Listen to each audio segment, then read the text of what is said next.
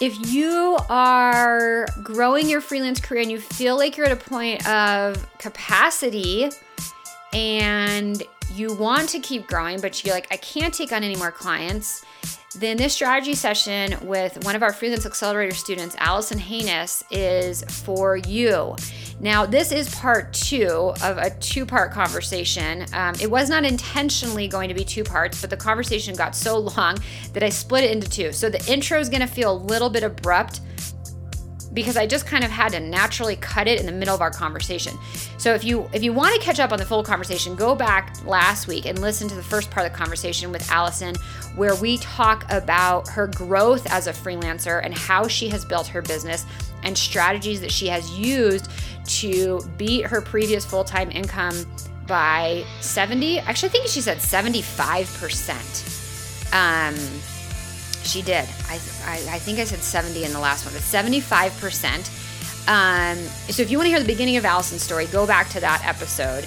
Uh, but if you're just here for the strategy session, then we kind of dive in right in the middle, and I'll give you a little bit of a preface. So Alison is at capacity in her business. She has raised her rates multiple times. She has focused her niche very specific to only take a certain type of client.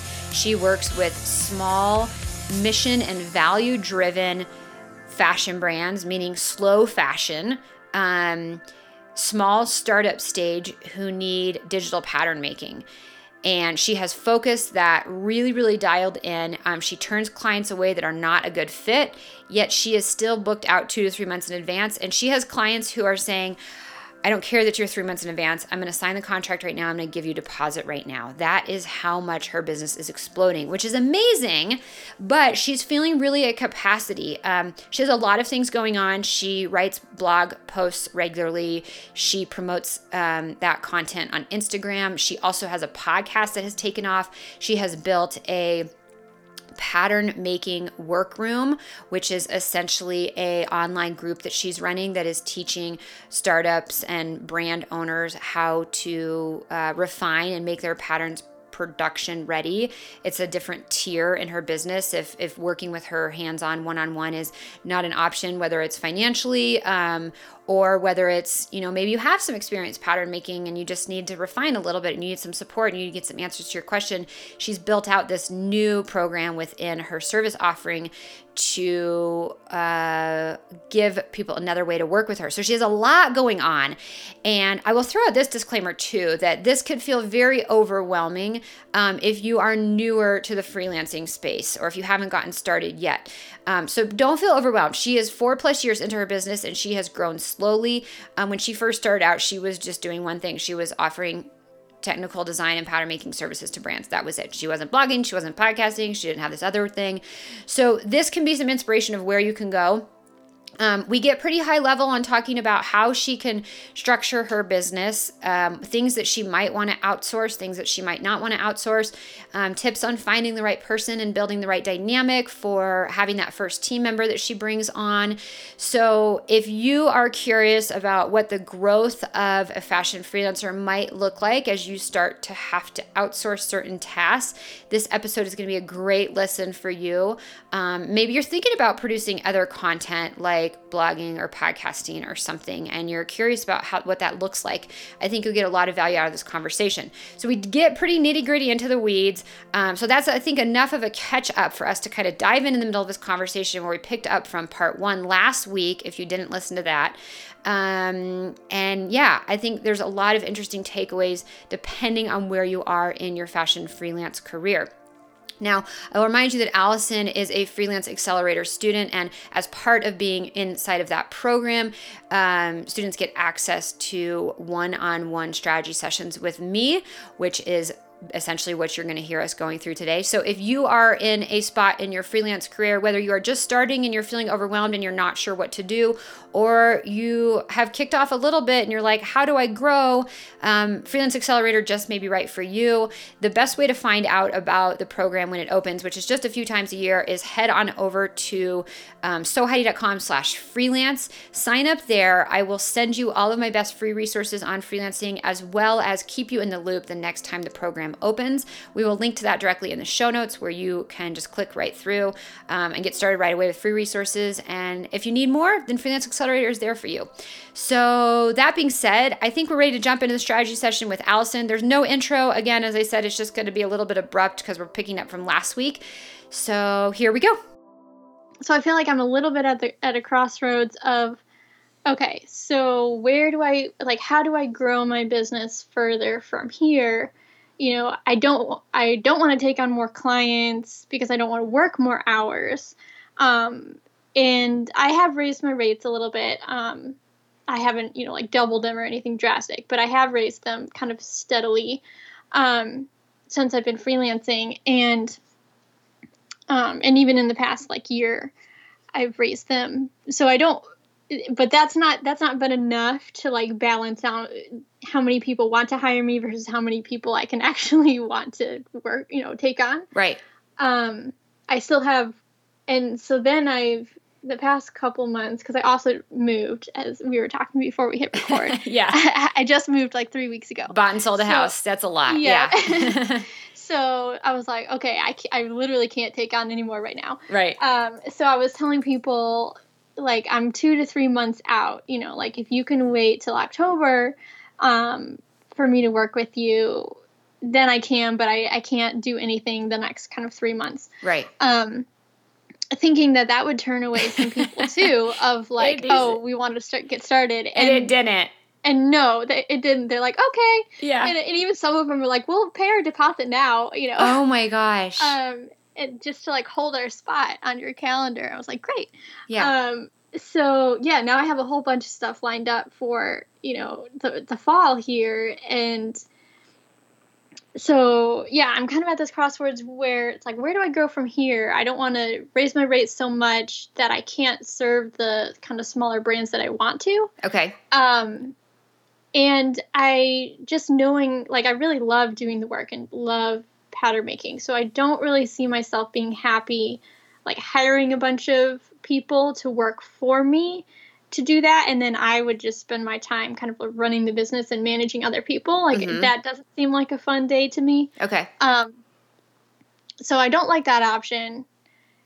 So, yeah, I've been trying to think of like, okay, where do I go how do I move forward from here? And I did just actually this week um uh, hire an intern to help me with some, you know, administrative type things so that I'm not like scheduling posts and yeah. you know, you know, writing up descriptions to like the pattern making workroom videos and stuff like that. Right. Um so yeah, I don't know. I know you've kind of hired freelancers and yeah. employees and yeah. you know, you you I think started out kind of just yourself when you I were did. Freelancing. I did. So I don't know if you kind of have advice on that of options for where to go from here in a freelance business. Yeah, I mean it's a great question and I love talking about this stuff. So, um I think it's a really personal decision. Um so a lot of the things that have kind of been like tumbling around in my head since you uh sent your so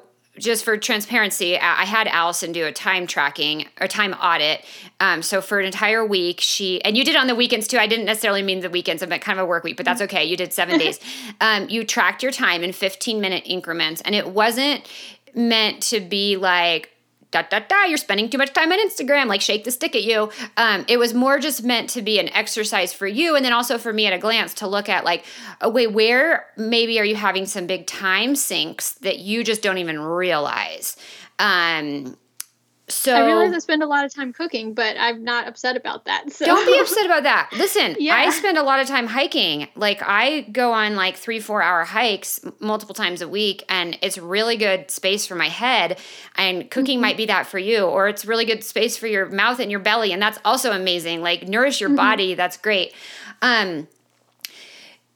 So it, I really want to look at like the work tasks. And then beyond that, though, like from a higher level, I'm curious to know, you know, because you say all these things that you don't want. You're like, okay, I don't want to um, create an agency where I'm running the business and I've got a bunch of people working for me doing the actual work because you love doing the actual work. You don't want to raise your rates too high because then you're going to exclude um, brands that you really want to work with.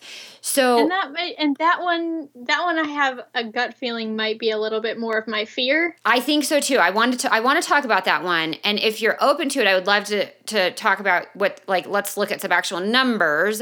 Now, I don't mm-hmm. um I don't know the pattern making world as intimately as you do, but it, it is a higher price service because it's very specialized and it's very technical and you need a skilled person.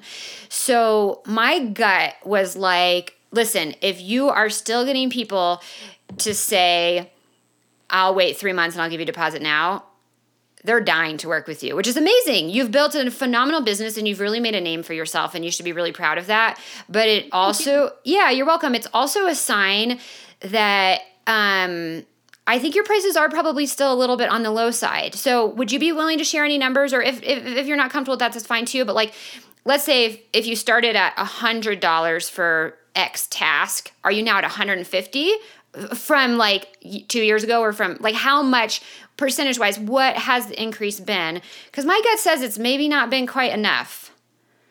Yeah, I don't really have I don't know off the top of my head how much I've increased it. I've also kind of changed how I. So sure. I started out kind of char- charging hourly, mm-hmm. um, and then I switched to, and I did at the time I did the your freelance rate calculator where you pretty much drop three zeros on yep. your your salary yearly salary. Yep. Um, so that's what I was. That's what I had started with. Okay. But then I quickly realized I don't want to charge by the hour. Um, right and I wanted to package services so that um, and part of part of this was me like learning how to communicate the value of certain things. Mm-hmm.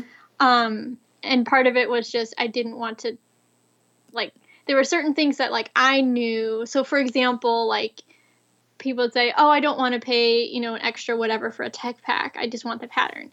And in my head, I'm like, "They're gonna regret it," but yeah. they don't realize it yet. so I just ended up switching to all project based and packaging my services so that you don't have the option of getting a pattern without a tech pack unless you already have a tech pack done. Okay. Um so you're like you have the customer's best interest in mind and you're like this is just how it works. I'm not going to do it otherwise because I'm doing you a disservice, which I actually really appreciate. Oh good. Um, yeah, so like what what I do now and like the most common kind of like package brands hire me for has um, a tech pack, the digital graded pattern, and um, up to three rounds of fit samples. You know, to you know until it's approved. Okay. But generally two or three. Um, okay. Um, but I cap it at three. So that kind of that whole package um, and I didn't originally, and it's kind of it's dependent on the style. So obviously, like a blazer is more expensive than a t-shirt. Sure. Um, and I didn't post prices on my website for the first couple years, and then I have been because that was another thing. I was like, maybe if I post ah. the price, that'll like narrow down the. It'll filter out the me. people. Yeah, yeah, yeah, yeah. It didn't. Um, that that hasn't worked well enough either. So, um, because people still have been contacting me. But yeah. and I, I even kind of have raised it, in you know, add well, maybe three hundred dollars more in on this proposal, whatever. Yeah. Um, to just to see and and then did did that on my website too. You know, kind of kept kind of bumping it up. I think I started maybe at like. Uh, starting price for that package for like a really basic garment was maybe like 600 and now it's at like 1250 so i guess it has doubled like the starting okay. point um, so your starting price for a tech pack a digital graded pattern plus three rounds of fit and, and what does the fit entail does that mean that the sample comes to you you fit it you make comments you make adjustments you send it back you get another sample no, so I I make the fit sample for them. Oh, you their, make with it with the materials that they've bought and sent to me. Okay. Um, and then send it to them, and we get together over Zoom for a fitting. Okay, gotcha. And so that starts at twelve fifty for like the most basic. Mm-hmm. Um. Gosh, I mean, I think you could bump it a little bit, especially considering the fact that you're physically making the sample and you ultimately might be physically making three samples. Mm-hmm. Um, and that's another thing where I've thought like I if if uh, good seamstresses, if, if there were more of them to come by, yeah, they are I hard. Would want to somebody to do that for you know. I don't think that's something not oh, the type of work that I feel strong and I need to be doing myself. Okay. Um. So you could outsource that for sure. Yeah. It would be finding someone. I feel like at least in St. Louis, I at any given time there's at least three brands I know of trying to hire seamstresses. So okay, uh, okay. Well, okay, so let's talk about this a little bit. So I think um, I think there's two opportunities there. There's outsourcing a part of that. You have to find the person, which I have some ideas, so we can talk about that in a second. And then um, I would, you know what, the whole pricing thing. It's just sometimes it's just an experiment.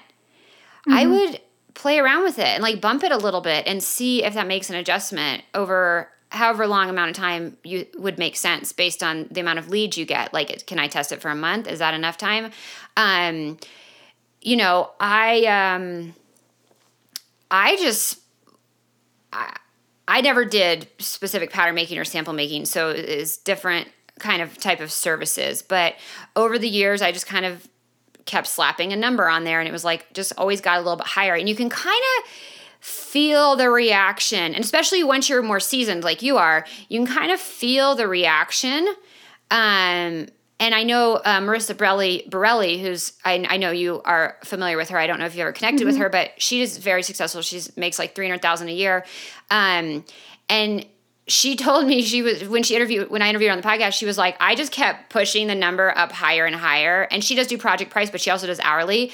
And she goes until I f- could feel I was getting too much kickback, and she capped it at three hundred. So she charges three. If you want to work hourly or you need like a revision, it's three hundred bucks an hour. It's not cheap. It's like lawyers' fees, but she mm-hmm. gets it. Um, and I'm not saying that you know you need to incorporate hourly or anything like that, but I think there is opportunity for you to slowly push that price until you start to feel it, and it's just going to be like a gut thing. So mm-hmm. that's one thing.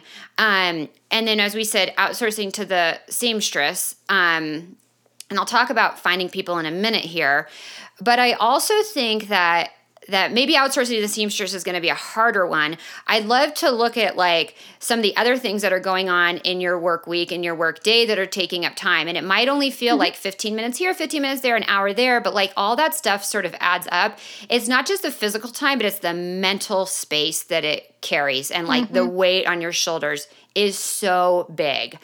Um, yeah, I have like Trello boards, like oh, outlining out like all the processes for everything. So at feels, least on some of that stuff, I don't have to like think about the process every time. But it's still like, a lot. Yeah, it definitely is. That's what that's what I was. You know, we were talking about earlier. Of like, I didn't realize when I first started how much time is spent like running the business and like answering emails or paying taxes or you know, yeah, like, yeah, yeah, yeah, stuff yeah. like that. Yeah, you know, that is not related to pattern making. Well, let's talk about some of those tasks because um, I'm curious. Like, what do you feel like? And it's you know you did the weekly time tracking and and it's hard. Mm-hmm. I know you did. There is paying taxes in there um, as one of the things. Um, and there's answering emails and stuff and and I think there's some emails that can be outsourced for sure. I here's I'll tell you this, and I know my business is very different than yours now. Um, I don't really answer any emails. Tara answers all the emails, and we're actually in the process of hiring a third person. Well, we hired third person, it didn't work out. We're hiring our next third person. um, and they're going to be answering all the emails like at some point you just have to get some of these things out of the way and like forget them like you don't even have to think about them um mm-hmm. so what are like uh, so you physically went through the time tracking process you have the spreadsheet and again i know you said this was a little bit of an off week because you have the fgi event plus you're moving. So it maybe is not super typical of your regular schedule. Um, but what you learned in this time tracking process as well as just what you know from a high level like what are some of the air quote business tax business tasks that you keep referencing that you're like gosh it's a lot and that's kind of the part sounds like you don't love. What are they? Yeah. So think things like I would like to so like the podcast was kind of an experiment. I was like, I'm gonna try it for a year, see what happens, you know. Uh-huh. But I didn't want to invest too much money in it at first because yeah. you know, especially last time last summer I had time um because things were slow. Right. So I was like, I'm fine spending the time and saving the money because I don't really know like is this going to work? Am I going to want to continue doing this? But now I've decided I like it and I think there's value in it for my business and for my customers. Mm-hmm. So I want to continue it, but I don't want to be editing the podcast myself because you should not be. yeah. Cuz like I said I I already listened to it, you know, as I was recording it with them for an hour. I don't want to listen to it again yeah. to edit it. Yeah. and like write the uh the show notes. But I can't yeah but I can't like take notes of here's the talking points and things that we talked about while I'm in the interview. So Right. somebody needs to listen to it and write that. Yep. Um, so that is one for sure. And then, you know, if that person does a really good job and I like trust them with giving them like my website login in, info and all that kind of stuff, Yeah. then like with the right person, like having them, you know, put it on my website and create the captions for social media and Yep. schedule that post and Yep. create the because I have a little um like episode graphic that I'll share with the post, so that type of stuff.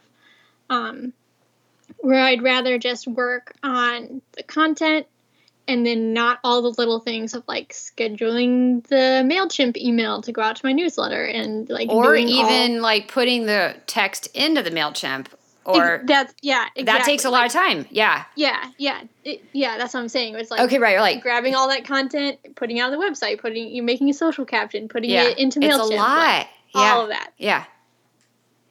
so So, things like that okay, gotcha.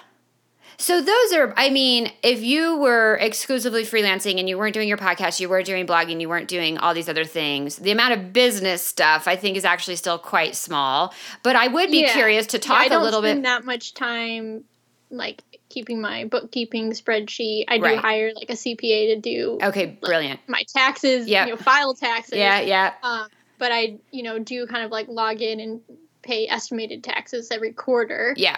Um, Which myself. Still, you but- you could do that yourself. That's fine. I still do that myself too. I I really like the money side of things. I really want to be like in the weeds with that. So for me, that's something that like, and I do have a CPA that does the taxes once a year, but um, the you know sort of month to month bookkeeping and stuff. I do. I like to keep that tight to my chest. Yeah, and it doesn't take the it doesn't. It's not take- That, much. that I don't feel like takes me that much time, and I do like you know I've got like my pie charts and the spreadsheet, so I Yep. can track year over year. And Yeah, yeah, like, yeah, Is there any seasonality or like, yeah. I feel I'm like you and I are really busy this month. Am Yeah. I actually getting paid a lot this month, or am I Yeah. just working a lot? You know, I think we're similar in that we really like to look at that stuff. So I encourage you to keep the things that you really enjoy. But what about things like um, putting the proposal together and then any like correspondence with the client? And I know I know that like your gut reaction might be like, oh, but those are really only things I can do, or I should really only be the one communicating with the client, um, or things like putting the invoice together. And then you might feel, and I'm maybe I'm putting words in your mouth here, but I'm just gonna go with things that you might feel. You might feel like, oh, but then someone's going to see all the finances and that might feel uncomfortable um, and and when i talk about some of these things like this is where I could talk a little bit more about like hiring people and and and you as a person you have to think about what works for you. So mm-hmm. you can look mm-hmm. at this from different levels. Like you could like so the podcast for example. There are companies out there that are one-stop shop podcast. Basically, you record it, you upload it to Dropbox and you set it and forget it. They come they listen to the show, they come up with an SEO uh, optimized title. They write the show notes. They create the graphic. They create um, social media graphics that are ready to post. They schedule it in your WordPress website. They publish it to Libsyn. It's one stop shop. Now, that's like an agency that you're outsourcing to. So, guess what? There's no learning curve. Like, you can just toss it over. It is a little more expensive versus bringing someone in house that maybe you can train to do all of that stuff plus you can train them to do other things because maybe once by the time they've gotten a little bit more intimate with your business and they understand your customer um, and you you know you trust them and all that sort of thing and they're they have a great work ethic you can give them other things to do which then might lead to um, putting the proposals together and answering like basic email correspondence that that someone else can answer and they can get they can get trained and learn to answer that. You can get a lot more bang for your buck if you do that route, but there's a lot more handholding from your side. You're going to have to start creating SOPs, um, and you're going to have to start. You're going to have to train them, um, but it does become a lot more like intimate of a team experience. So I'll, I'll give you my full transparent experience. I did. Um, so my husband Mark has always edited the podcast because he has a big background in audio engineering and music and stuff. So I did get I did look out with that. So um, and we don't do much editing other than um, the intro and the outro and adding a little bit of music and and we're sometimes maybe one out of 20 episodes we got to cut something out of the middle but other than that we don't do hardly any editing um, Mhm. And then yeah, I, I, don't I don't do much either. Okay. Really just like long pauses, add intro, outro. perfect perfect um, so so that component you might have to outsource to like an independent person that you might be able to like you could go to a one-stop shop like these podcast houses um, or you could maybe just hire someone on upwork who knows how to edit. And then they can deliver the file file either to this podcast house or maybe even the podcast house can um, edit. I did hire and i keep calling it podcast maybe podcast agency is the better word. Um, i did hire one for a while because it was just easy to just be like, okay, I can't write the show notes anymore. I wasn't quite ready to like bring someone on and hire them and train them, but I just pushed it out the door and, and then it made it really easy for me. Um, it's expensive. And I was, after a while, I was like, I'm not sure I can justify this cost. And for me, I was at the point where I was like, I really want to get a right hand person in the business. I don't want someone who's just an assistant. I don't say just assistant in a bad way, but like, who's just kind of checking things off the list. Like I want someone who gets to know the business, understands our customer, really gets intimate with what we're doing day in and day out. Um, and slowly train them on that. And Tara is my person on that, and she does all the podcast stuff. My husband edits it, and then it goes. She schedules all the guests. She does all that correspondence. She sends them the Calendly link. She makes sure they fill out the bio, um, and they sign the release, and then uh, she writes the show notes and then she gets it all scheduled and she puts it on everywhere and um, and then on top of that she does a million other things she does all of our customer correspondence whether or or our audience correspondence whether they're, they're a customer or not um, all of our email correspondence. And it's taken time to train her and it took me time to find the right person. So i think for you it depends on like what are you looking for? Because um, like what do you want to build? You said you don't want to build an agency but do you want that like right hand person who's like in the weeds with you and like a day-to-day kind of grind? It doesn't have to be like you know they're working 30 hours a week. It could start out at like 7 to 10 hours a week. Um or do you want to like piecemeal outsource to different agencies which is going to cost more but is a lot easier at the beginning Yeah, I think I mean I wouldn't mind having someone like work with me as a team. I just Uh-huh. don't want to be spending my time only managing other people. Like I wouldn't want to I don't- I don't I wouldn't want to like hire a bunch of other pattern makers and then me just like project manage. right Um but in terms of like hiring someone to help me with like the business and like the strategy of that and all those like tasks to keep the operation side going. Mm-hmm. um i think like with the right person that would be a good fit. To bring um, someone in-house to do that. Mm-hmm, okay. okay. Yeah i think it's been a little bit of a slow like as i've gotten busier me having to be okay with like the risk of trying new things and letting go of some of that. Yeah. Um i'm fairly like risk averse in general Totally. so even even like um the beginning of this year um i was like why am i spending so much time back and forth like scheduling meetings like are you free this day this day or this day and then you're doing that with like five people and then it's like just kidding somebody already booked for that other time so Uh, yeah, never yeah, mind yeah. on that one so i you got, weren't like, using Cal- calendly oh wow uh, I wasn't. I wasn't. I was doing it all myself, and so I finally got Calendly, and it's been like as a game even changer. that. I was like, Yeah. Need like the having to let it like look at my calendar and connect to my Zoom. It, like even Ah. that felt like a, a risk to me, just because I don't. I don't know. You're letting go of like some of the control. Yeah. Yeah, and it's like I'm letting an app like know everything about me. You know, like Ah, access wow, to my calendar. I don't know. Um, but I've really enjoyed it now that I've done it. So I Yeah. think it's it's maybe a little bit of a slow like getting used to okay, I need to like let go of some of these things Yeah. and like tr- find somebody else I can trust to do them for me or like an app that can save my time, you know, Yeah. or something like that cuz it's like little things, you know, things like that. It's like why not have the app do it for me? It Yeah. saves so much time Yeah. and is more convenient to like both me and my client to like have the reminders and stuff where I don't have to set those up. Yep. Um, but yeah, so yeah, I think it might just be finding the right person and then me being okay with turning things over to them, you know? And it's I'll tell you what, it's a growth curve. So I was very similar to you. I didn't so much have the challenge with the app stuff. That was that was easy for me to implement, but I had a really big challenge with the um, the hiring of a person, and mm-hmm. I had this attitude that was because again, I think you and I are very similar. I think we're a little bit type A, we're a little bit overachievers. We can be a little bit OCD in like a really healthy way, yep. right? Super perfectionist. Um, I had this really negative attitude of like, well, nobody can do it as good as me. And it's just easier if I do it myself. It's too much work to like try to have someone do it and then I have to handle them, then they don't do it right. And then I'm already getting annoyed that they're doing a terrible job. And I had a really negative attitude around that for a while. And a, a mastermind group of business women that I'm in, they like sat me down and they were like, Heidi, you got to shut that down and you got to let go of some of the control otherwise your business is never going to grow. And they like made me really uncomfortable and they pushed me. Um, and i'll be fully transparent that i went through four people before i found tara and she's now been with me for two and a half years and she's amazing. And guess what? A lot of the things actually all the things she does she does a better job than i did so it's like mm-hmm. the reverse attitude of like, oh, no one can do it good enough because I'm just so good, which is a really snotty place to be.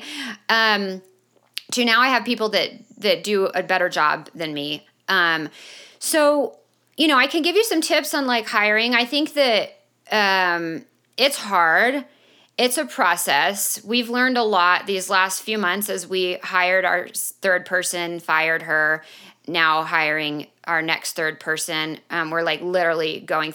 Tara's in an interview right now as I record this. Um, she's vetting the first round of people. Um, would that be helpful for you to like and again i also think that like we talked about pricing earlier is like a little bit like riding a bike i think hiring and managing a person is a little bit like hiring a bike or riding a bike mm-hmm. um, i can tell you all the tips in the world but i think sometimes you just have to experience it firsthand you have to have some fails to learn mm-hmm. Mm-hmm. I mean would you want do you want to talk about that at all yeah yeah maybe a little bit because you know I, I just hired this intern it'll be very very very part-time it's really well, tell me on kind of this one project. Tell me a little bit about then, that. The intern, yeah, like you so, interviewed, and tell me about the experience so far. Yeah, so, um, I read I reached out to the school I went to, Lindenwood University. Um, I'm on their fashion design um, degree advisory counselor board. Okay. And so I was like, I would love to be able to like if there's a student that's a good fit for this, um, you know, I'd love to be able to support students at the school that I went to. So um, they kind of like put it out to to that program, and I had a couple um, students reach out with interest in. And I kind of described like it's not actually like a pattern making internship. Uh-huh. Like I'm a pattern making business, but I really need you know more help with a little bit more the administrative side of running this business. Um, and so um, I interviewed two of them, and you know, got together over Zoom, and um, one of the and they also have like a fashion business and entrepreneurship degree. So I was like, okay. one of them is is a majoring in that. So I was like, perfect. Um, she she um, does her classes remote, so she's like, I'm really good with you know kind of staying on top of things without like actually you know being there um, good with communication and stuff. And she has been like this whole process, like res- responded promptly and like, you know, replied with all the things that I asked her to send, yeah, you know? Yeah. Um, so I was like, good. She's detail oriented. Yeah. You know, she, She's she responsive. followed up. Yeah. She thanked me for my time. You know, Beautiful. like all this kind of stuff. Good signs. So, yeah. Um, the other the other person I interviewed, like, very nice, and I think would, uh, but her interest more lied in like actually the technical design or pattern making work as opposed okay. to the administrative stuff. So sure. it just wasn't a good fit. Sure. Um, so yeah, I went with her, the first person that I interviewed, and yeah, we we just today were like communicating back with like paperwork and getting her set up and like shared Google Drive folder and stuff. But yeah. Um, we'll see how that goes with this kind of this project for the pattern making workroom of you know, writing descriptions and like time stamping the questions for all the recorded calls because right now they don't have any like notes on them. So there's a whole bunch, but you have like no idea what what's inside of each one. one. Yeah. Mm-hmm. Okay. So doing, she'll be doing that for me, and then my hope is like if we work together well through that process, that there's other like similar types of things that um, we can work on together as well. Gotcha. Okay. So that's a great place to start. And you gave her a small project that um, can be a great experience for you. Like, I mean, I don't know how, like, I didn't manage a ton of, I mean, I managed some people throughout my freelance career, but as far as like formally being a manager inside of like an office, I never really did that. And so, and I, and yeah, since, I, really. yeah, and so since I am, and since both of us are so like, I just I can figure out how to get it done. I'll just get it done myself because I'll get it done faster and I know it gets done and I know it gets done right. Um, I don't think, have to worry about whether it's getting yeah. done. It's not so much that I don't think somebody can do it as well as me. It's just more worrying if it's getting done. Worrying if it's I know. if it is getting done. I know. And okay, so here's what I'll tell you on that. Um, it's a learning curve to become that manager, that mentor, that leader, whatever word you want to use. It's a learning curve to become like a really good person at that. And it was mm-hmm. it was a hard learning curve for me. So a couple things that like I think can be really beneficial is setting really, really clear expectations um, and like having insanely open communication. So I don't know what you're using for communication. We use Slack. It works really, really well. Um, mm-hmm. And it mm-hmm. gets out of the inbox and it's channelized and stuff and it's super easy. Um, and I set a precedent like day one. I was like, if I, I want over communication versus under communication. So if I send something and I don't, if, if you can't get to it right away, that's fine. I don't expect you to get to it right away, but at least acknowledge that you received it and then um, let me know like when you can get to it. And then when something gets done, or maybe when you're like halfway through it, like give me an update. Now, at some point, you can set the expectation for this, but it also will come down to the inherent nature of the person. And so it sounds mm-hmm. like you could sense that a little bit in the interview process that she is responsive, she does follow up. And so, you know, that I've always gone in with the approach of like, I am hiring for work ethic and mm-hmm. personality mm-hmm. and drive and and reliability over skill any day 10 mm-hmm. to 1 i don't mm-hmm. i will teach you how to do the thing if you can just show up and be driven and and meet deadline not meet deadlines give me give it to me a day early um, and keep in touch and open line communication. And also like a little bit of a self starter and a figure outer. Like you'd be surprised how many people um, will just come to you with something that they could google. Like i don't know how to do this mm-hmm. thing i'm like freaking google it like mm-hmm. you know so so these are just little things that um that i think are just inherent. And so what it can kind of come down to is like um learning how to like put questions into your application that might filter people in or out based on some of these characteristics. And then like you said you can feel some of it out in the interview process. And then throughout a, a trial project or a small project to start with you'll get even a much better feel. Um so it sounds like you're on a pretty good path with that. And then you can slowly trickle out more work. Um, you know, touch base regularly, like something that I do that I didn't even realize that I did. But if, and Tara's been with me for two and a half years now, so I don't really, there's very little constructive critique I have to give her. Um, she just knows how to do stuff and she figures it out on her own. But if something wasn't working for me, like whether it was the way she did something or the timeliness or like something, anything, I would tell her right away and I'd be like, this isn't mm-hmm. working. Like, we need to adjust it. It needs to be done this way, blah, blah, blah, blah, blah. Um, I was always very productive to give her positive feedback as well. But, you know, she had kind of said to me recently, I only learned this, was she said, you know, when I was in like full time jobs at like she worked at a bank or something. She goes, I'd have my annual review and they'd be like bringing up something that had happened six months ago. And so I always like went into those experiences really anxious of like, oh gosh, what have I done the past year that they're going to bring up and like critique me for? So just constantly being like in real time with feedback, both positive and negative. Um, and just kind of helping to nurture that person. And again, it's it's like riding a bike. It's a learned skill. But it sounds like you're on a really good path for that. What are you feeling like after all that stuff we just I just kind of spewed at you?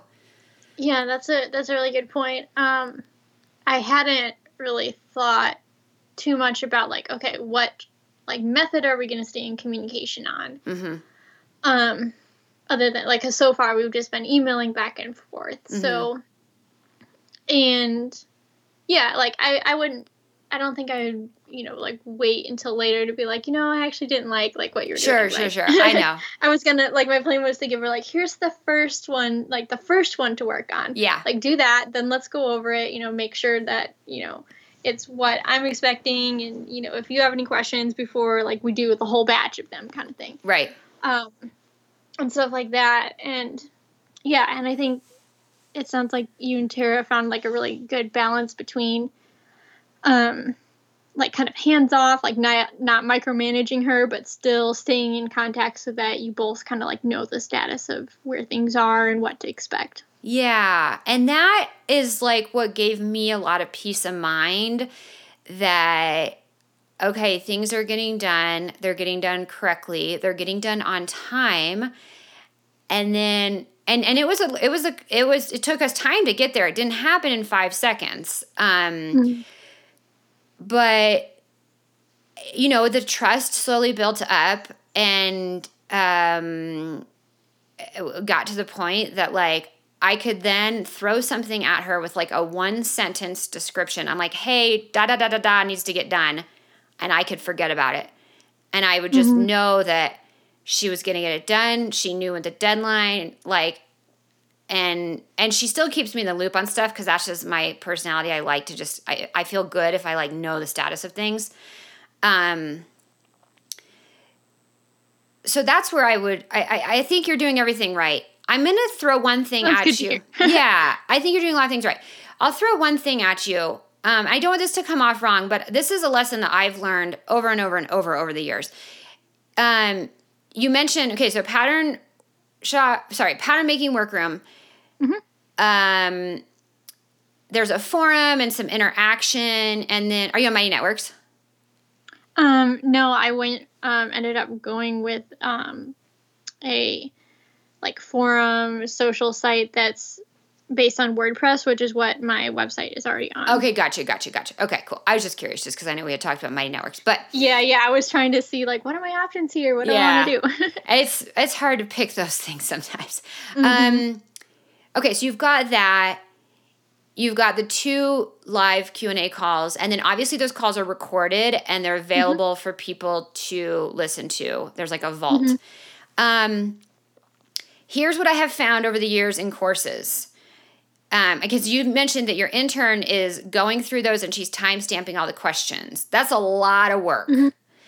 And I mm-hmm. I'm wondering if there's really ROI on that for the members of the workroom because what I have found. So I, I okay, asked them. So you did. beta group. I asked them. Yeah. Like, you know, are there any and I was very upfront of like, if you want to be in this beta group, it's free for now. Um, but you need to be like, I expect you to be active. I expect yeah. you to be, you know, someone working on your brand, and I'm going to ask you a lot of questions. So please respond. Yeah. Um, so they have. So I, I asked, um, like, we ended up switching the times of the group calls because some people ended up not being able to make it, and then um, I had asked some other like specific feedback um, it, and they asked for certain things like we want like a calendar uh, like a link to be able to add all future calls to our calendar mm-hmm. and okay. uh, like they wanted like an additional reminder sent out like not just an hour before but like the day before. Um, and then uh, multiple people said we'd like to be able to go watch through the old ones um, but would like to know like you know what is in them so we can watch the ones that are most relevant um, to what they're working on. Because i mean part of the kind of the value of the form is like getting your answers quickly so you don't have to spend hours googling them right. or going to school to find them. Right. So yeah it was something i didn't just like decide to do that. That's right. why i hadn't when i started. I waited until like okay half the people are asking for this it must be useful for them. Right. Okay, so here's what I want you to do. Do it, and then I want you to like somehow measure if they're actually doing that. Because what happens a lot, and I only say this from like years of um, running courses and stuff, is people will say they want something and then they don't actually want it. Like I used to do bonuses for um, my Illustrator masterclass and you could get like a free, like a bonus 30 minute one on one session with me. Do you want to know what the, the booking rate actually was? People said they wanted it. They're like, I want a one on one session because I need customized help with this one thing. and then I would, you know, I'd have like 30 new students that got the bonus and then, you know, other students that didn't get the bonus, right? Because I had to cap it. And mm. I had like a 15% booking rate. So 30 people would uh-huh. get it and then I would only and they said they wanted it because I asked them and then I would have very few people actually redeem the offer. Um super interesting and it happened over and over and I did it recently too. We did um for the uh, two sessions ago when we opened up fast for enrollment. I offered portfolio critiques and I offered 20 and they sold out in like 30 minutes, 20 spots. And of those 20 spots, 11 people booked. So that was a lot more percentage than I was getting to book the illustrator um, one-on-ones. But my point being that like, and people said, "Oh my god, I want a portfolio critique. I want a portfolio critique," and they bought it right away. They even like put money on the table for it, and they didn't even book it. Mm-hmm. Um, huh. So so what I I want you to be mindful of, and I say this because over the years I have learned just through trial and error that like you can put a lot of effort into something and, and even if people have said that they've wanted it and they might not actually use it. So maybe just somehow figure out if you can like see if they're watching the recordings or i don't really know um, how you'll be able to track yeah, I that. probably can because it's on my i can i can probably look at the views yeah. on that page. So figure that out because my gut says that that might be a task that um, doesn't actually need to get done even though they're saying that they want it um, and so what you can do is then in three months or however long, you'd be like, listen, we did this and you guys aren't actually using it. And so that's fine. We're just not going to do it anymore. But here's what we're going to do. Here's the 80 20. And this is something I mm-hmm. like hyper focus on in business. Like, what's the 80 20?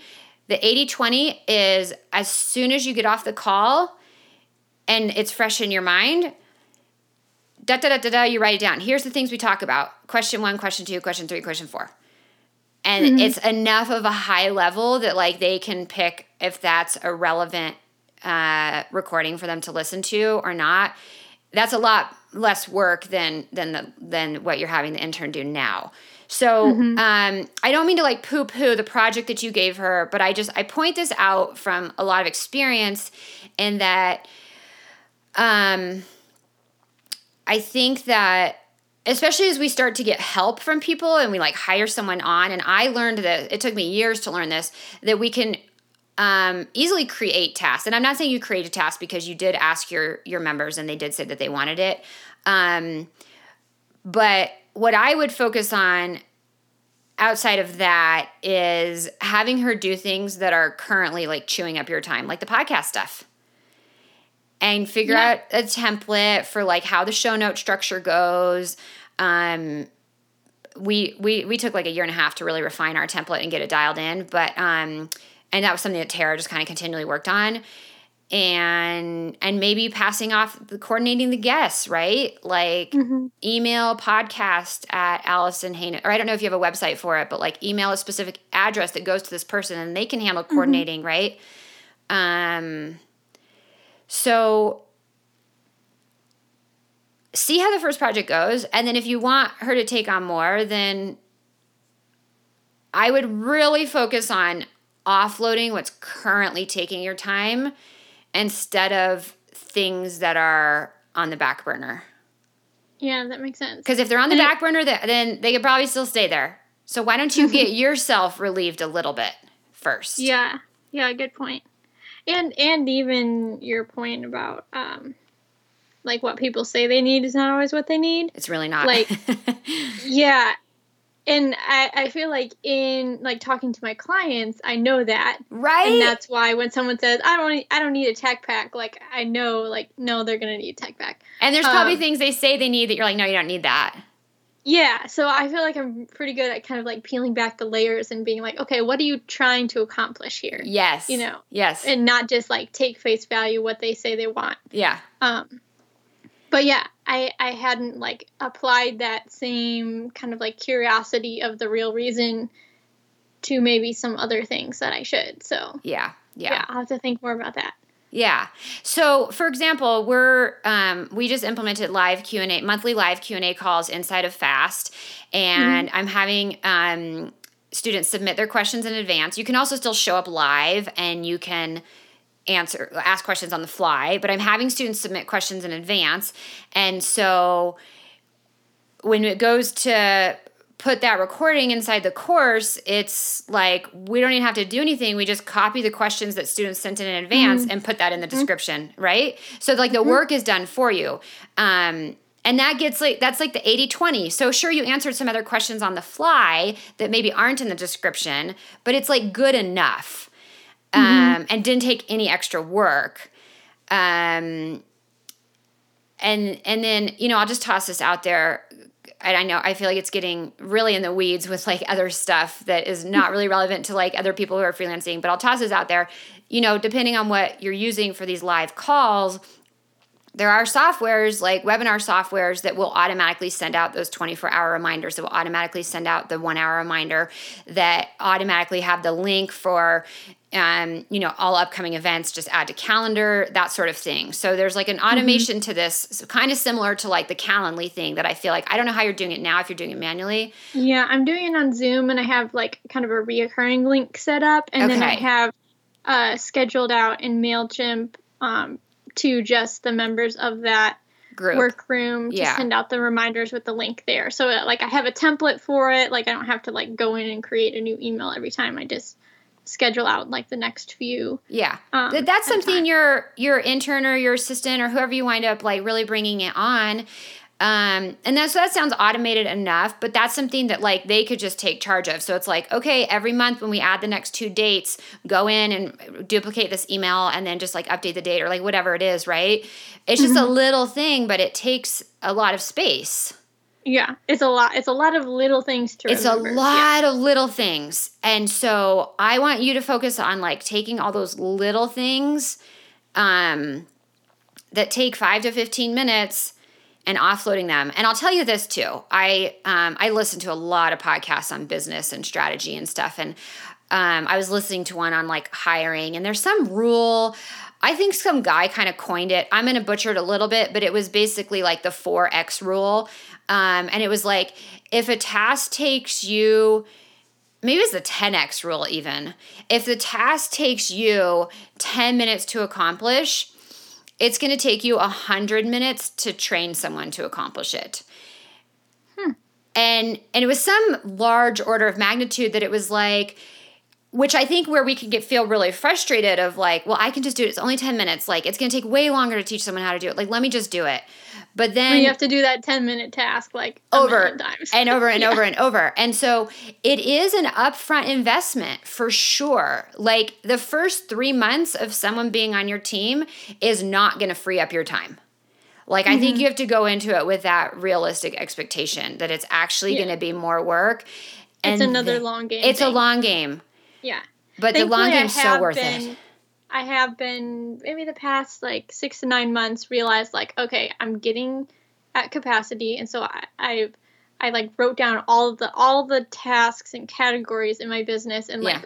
wrote out this you know operating processes for them. Okay, good. So that like as I'm doing them, so I don't because I was like if I do if I wait till I'm really like don't have time to do anything and need to hire someone, I won't have time really to bad. write all these things. Yeah, yeah, yeah, yeah, totally.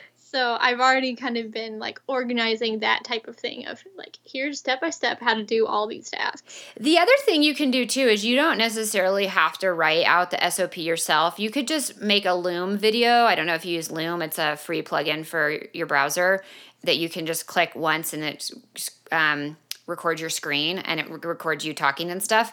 And so you can um, just make a quick Loom video. So next time you're going into MailChimp to schedule the thing, the email, mm-hmm. click record on Loom and just talk through doing it. And guess what? It's a lot faster than writing it out and putting all the screenshots. And then the person you hire, they can create the SOP for you. Mm-hmm. Um, so that's an option as well, which is how I do have some written SOPs, but by now Tara makes most of our SOPs. Like I'm, and I don't even have to show her anything anymore because she knows enough. But at the beginning, I was doing a lot of that because I was like, you know what, I'm doing it right now. Like it'll take 20% more time for me to talk through it. Mm-hmm. Um, but that's a lot less time than for me to manually go and create the whole SOP. Mm-hmm. So something to think about there. Um, I feel like I've given you a lot of stuff. How are you feeling? Yeah, no, I it's been really helpful to like really think through and hear from like you have experience doing this like okay this i'm on the right track on this I should maybe you know give some thought to does it really need to be done Yeah. and all these these Yeah. other things it was like here here's how to like here's reasonable expectations of like what it's going to take to really like onboard somebody Yeah. and here's some ways you can do it so yeah it's been really helpful That's amazing. So, what do you think are your immediate next steps um, in the next one to two weeks? um deciding how i'm going to communicate with my intern Okay. and mapping out like our expectations of each other Okay. Um, and then I know that for sure. And then I guess thinking of some other things too. And I need to talk with her to see like how many, you know, how much time is she really wanting to and available to like spend to do additional stuff. Because Okay. like I kind of told her like, here's this one project. There is more if we're a good fit, but we haven't really like discussed what that more would look like. Okay. Um, so I guess kind of map out some of these other things of do I do I really need to be doing this, and if not, and like making you know saving the screen capture of it or like kind of making a list of here's things that I can maybe outsource or offload or have her do or hire somebody else to do or find an app to do Right, to right, right. simplify Right. um, but really kind of like a hard look of like what tasks are really necessary for me to be working on. right. Okay. I love it. What about your pricing? Yeah, that too. Um, so I have kind of been going a little like higher and higher, like especially the past you know three or four months that I've been super busy. okay. um, and sending out proposals. I think I'm. I've considered even, and we didn't really go into this at all, but and I know we're we're getting close to time, but I think I'm going to split this into two episodes, by the way, so it's fine. oh, Yeah. okay. Um, yeah, because I went a little long. Yeah, it's okay. Um, I've considered even like right now, kind of I have a range for my packages, like based on the type of, you know, like it's between this and this depending on the type of garment, and then Okay. I have to send a proposal for their specific garments. right. But I feel like I could probably just simplify it and say like garments, here's three examples that fall into this one category, like split it into three categories. Like And you just have these three this price, tiers. Oh, this price. And Yep. three tiers and they can pretty much self select, you know, decently well which category they fall into. And that way I don't have to like send out proposals yeah, that's their smart. project. I like that. And I think that the pricing will come out in the wash, Mm-hmm. right? Like something that's on the higher end of complicated, like might be on the edge of that pricing tier, but then on something else might be on the lower end. And I think it'll just even out. Yeah. And I think that's that's kind makes- of what it has been Okay. anyway, you know, evens out. But I think I I had been hesitant to, you know, at first put prices on my site, and then I've still been hesitant to like set, set like here's the exact price for this category of Sure. complexity sure. because I wanted the flexibility to be like, oh, like they seem like they're going to be a lot more work, or you know, like kind of. I I felt more comfortable having some flexibility of this seems a little bit more complicated than maybe they initially described to me, or they seem like they're going to be harder to work with, or something like that, and then to have the flexibility to Right. price it. But I think at this point, like, I can commit to, I'm to a point where I can commit to a set price and don't need to kind of reserve the right to propose a price for each project. if that makes Right, right. And you know what? If the garment comes in too complex, you can just say something and just say, you know what? I realize there's these set tiers, um, and sometimes we have outliers, and this is one of them, and so it really needs to be in this other tier or blah blah blah. Like I think you could have something that's like, you know, I reserve the right to like da da da. And you know what? If they're they're feeling like they're going to be a difficult client, maybe that's the client you don't take. Yeah, and I have and I have like said no to some people or just said no to additional projects or Right. like made it made myself more difficult and less available not not more difficult but less available to Sure. work Sure. So again, I think there's going to be a little bit of a learning curve with that, but it sounds like it's going to based on the amount of like leads and inquiries you're getting, it sounds like that could really streamline that process and it'll streamline your invoicing process too to just mm-hmm. here's the three different check boxes. Okay, they have two at this quantity and one at that quantity and I don't know what you're using for are you using like Honeybooks or anything like that? No, I mean I do my bookkeeping just in like a Google spreadsheet and okay. then I have Square that I'll use for invoices. Like they okay. can either like mail me a check based on the proposal okay. um, that I send, or I'll send them if they want to pay by credit card an invoice via Square. Okay. I don't know the the inner workings behind that. I know from a client side, I've hired multiple freelancers that use Honeybooks and it's very easy from my side and it feels like it's pretty easy from their side too with like just there here's the different packages and you just choose it. Um, or there's a custom proposal option and it and it has like it like one click puts together the proposal as well as like you kind of sign off to the terms of service from a client side mm-hmm. um, yeah and i have a master services contract that i have each client sign too. okay perfect so um so if that process is feeling like really smooth to you and, and not too laborious then run with it because um, I don't know the inner workings of Square and how easy that is or isn't. But I know that Honeybooks yeah, it's, it's, not, it's not too complicated. Okay. I, would say the only complicated part of it is the people who I they maybe like signed their contract and like three months ago at this point, then I ha- kind of have to look back and be like, okay, do I have the contract? Do I have I sent them the initial like invoice for the deposit? Okay. And like just kind of check this, like, have I sent that stuff and received it? Okay. Um, but other than that, especially when there's not kind of like a long delay between when they sign on and when we actually start working together, then it's pretty simple. Okay. So that sounds like it's really working for you. So then just keep running with that. Um, but I still think by having those three tiers that it will just simplify everything because like, okay, that's the tier, this is the price, done and done. Mm-hmm. So that's smart. I think you should do that. Um, and so, okay, you're going to map that out and maybe try to raise it a little bit based on what you're currently charging. Mm-hmm. Okay. All right. Yeah. That didn't sound very confident. No, I will. I you, okay. had, you had initially asked in the next one to two weeks, and I ah. probably won't get to any of that until after this FGI event. Okay, fair enough. Over and in which is in two weeks. So okay. after that, Fair enough. Rest, like the so, rest of October, th- this is my projects to move okay, forward on. beautiful. So map out the stuff with your intern right now because she's there in real time, and obviously she needs your support. That's where you need to like give the most nurturing to in your business currently. And then after that, the pricing thing. And so then I'd be curious to know where you land in the next couple months with all of this stuff. So you'll have to keep me updated. Yeah, I'll definitely let you know. Okay. Well, thanks for coming on, Alison. It was super fun to chat with you. Um, congrats on your mm, continued you. success. It's amazing. I'm so proud of you. You've done so much with your career. I'm not surprised though. I always like saw the go getter in you. So I think you might have seen more of it than I knew was in me. oh, okay. Well, hopefully I helped inspire and bring a little bit more of that out then.